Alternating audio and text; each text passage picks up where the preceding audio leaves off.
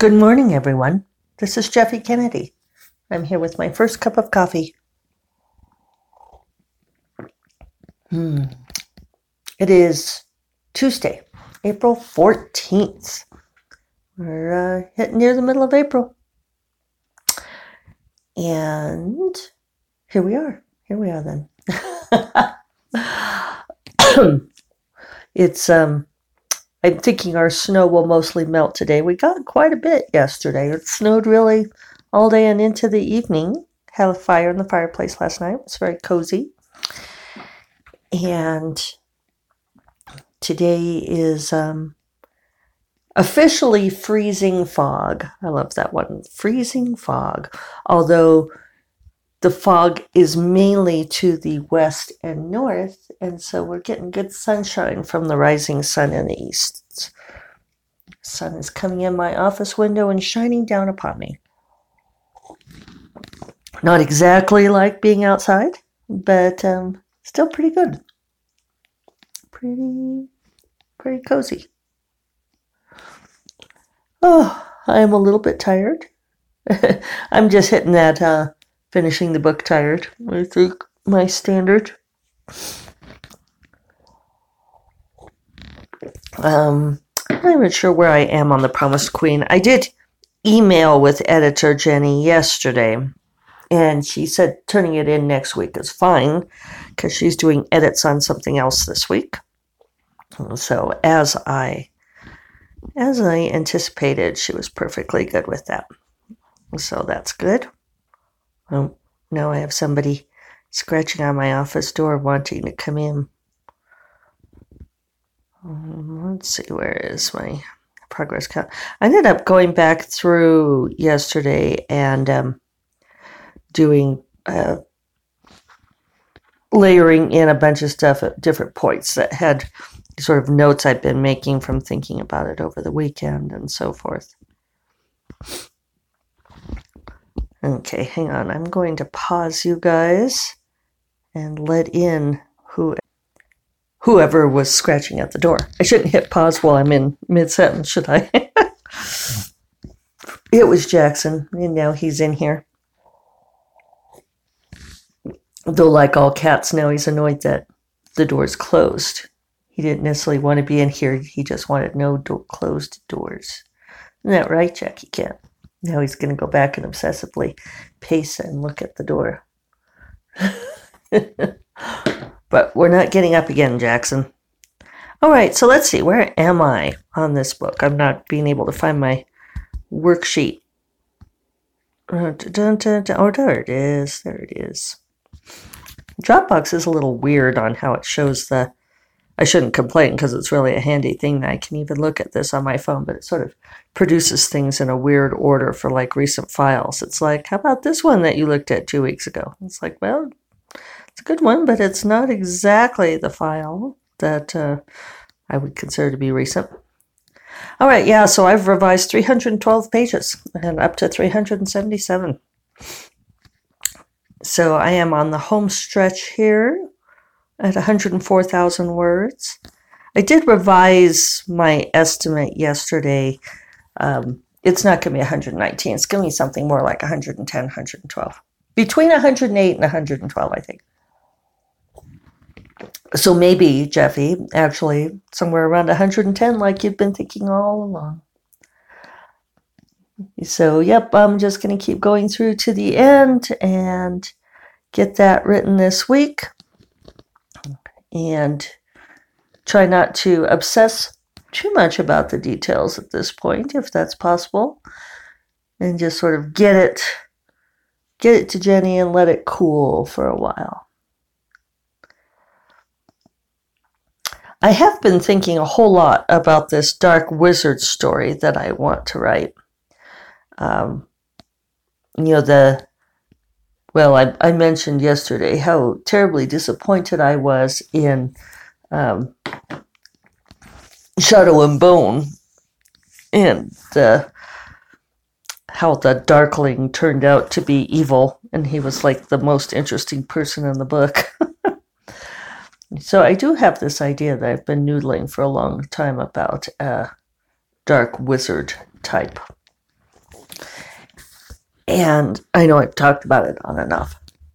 I'm kind of tempted to write that. You know, one of the things that's been on my list is I do want to write that final Ivariel story um, to finish out that one unsolved, unresolved plot thread from the fate of the Tala. But the thing is, is at this point the series is down to the die-hard fans, which is great, but it's not um, it's not something that garners me new readers. Um, and really, nobody's been bugging me about this story. Maybe you guys are just being nice and not bugging me because you know I'm busy writing this other book. But if there's not a crying desire for this book, I don't know. Or for like the spin off stories of the others, I'm kind of waffling on all this. Waffle, waffle, waffle. The thing is, I would go ahead, you know, so some of the common wisdom is is that, you know, like if you want to really um, have a bigger book, bigger sales, and garner new readers, you start something new. Give people a place to, you know, a new place to step in. And Dark Wizard would do that for me. The big problem with that is I think it would interfere with my non compete. My non compete with St. Martin's is for fantasy romance, and and it's through next year, through the third book coming out, through Promised Queen coming out, and I'm exempted for Twelve Kingdoms and so forth, of my existing self published series. But Jackson. It would not be exempted for a new series. So the only way I could make Dark Wizard happen is if it's not fantasy romance. And I'm not sure that there's any way that it would not be not fantasy romance. Hmm, it's a it's a conundrum. Conund, conund. So anyway, uh, not something I need to be worrying about right now because I have this book to finish this week, but I am thinking about what will I work on. Oh, Jackson, don't mess with that. That's my bag of supplies to finish making that gown that I just haven't uh, messed with. I should probably just go ahead and finish it, right? my mom and I were talking about that. Um, White House Black Market keeps sending me emails, multiple emails a day about sales. And especially the one at La Encantada in Tucson, which is where my mom and I go shopping together a lot. They really, really, really, really want to sell me some clothes. And I understand that they're probably hurting, but it's it's hard to and she and I, you know I, I mentioned it to her about how I was getting so many emails from them. And she said we remember how much fun that was when we used to be able to go shopping? I was like yeah. Uh, poor us right? Oh the humanity. But uh, it's hard to get excited about buying new clothes when you know it's like well where am I going to wear them? I'm going to wear them in my house. Uh, I did have a phone conversation yesterday with Megan Mulry. We just caught up a little bit. It was nice to chat with her. Um, she's had a lot of people in her house. I think I'm fortunate to have just annoying cats and one man. he's yeah, he's giving me a an annoyed look. Um, but anyway, I think Megan, uh, we were, she was saying, when will we ever get to go out and have drinks again? And so we decided towards the end of this week, it's supposed to be nicer weather. And she's going to come over and sit on my front portal. And we are going to drink wine. Or maybe make margaritas. That would be a good idea. We'll, we will drink and we will stay our socially distanced, uh, distance apart and be outside. And I think that'll be, I think that'll be really nice. I'll have to um, figure out a way to hand her glasses and all that sort of thing. The thing is, is I feel very confident at this point that David and I are not positive. Um, you know, aside from jaunts to the grocery store, after which we've been extraordinarily careful to decontaminate, we um, just haven't been around anybody at all. um, except for the cats. So, you know, I feel like she's probably got a little bit more risk because she's trading the kids back and forth with the ex husband and all of that. But she's um, being very careful about it too. But, you know, as we approach the point of starting up starting starting our lives again, starting the world up again. You know, it's interesting because the states are meeting and forming various coalitions to make decisions together on what the rules should be. I know um, several states on the East Coast, New York, New Jersey, in that area are doing it, and the West Coast are doing it.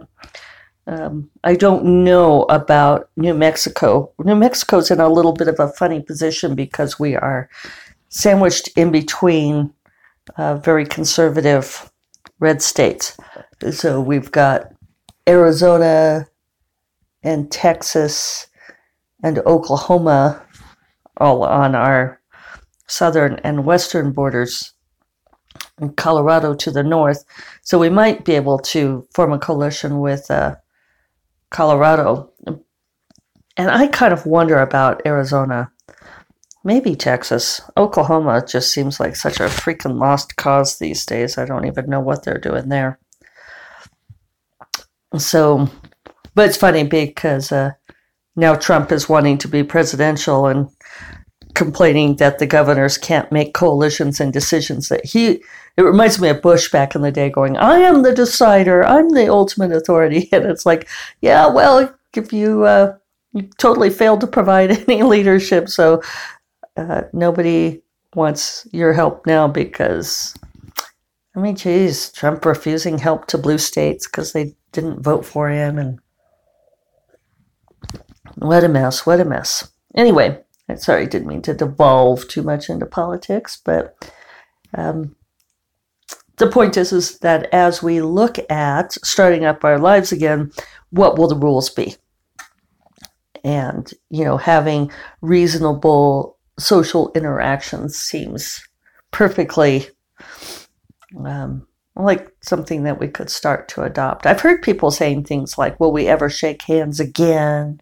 And all that. And it's like, I think things we will we will have crowded restaurants again and we will have big stadium events and we will shake hands and be in proximity with people in public because there will be a vaccine and we will develop herd immunity for this.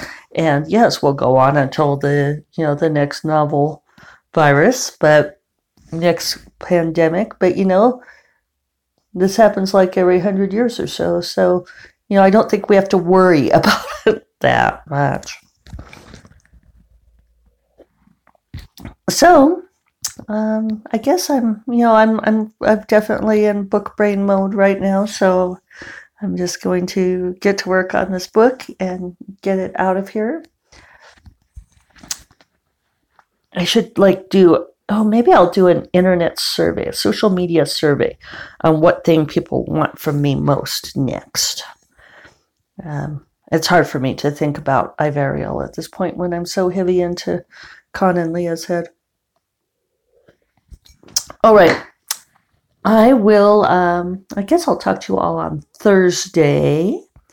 First Cup of Coffee is part of the Frolic Media Podcast Network, and you will find more podcasts you'll love at frolic.media slash podcasts. You all take care. Hang in there. Bye bye.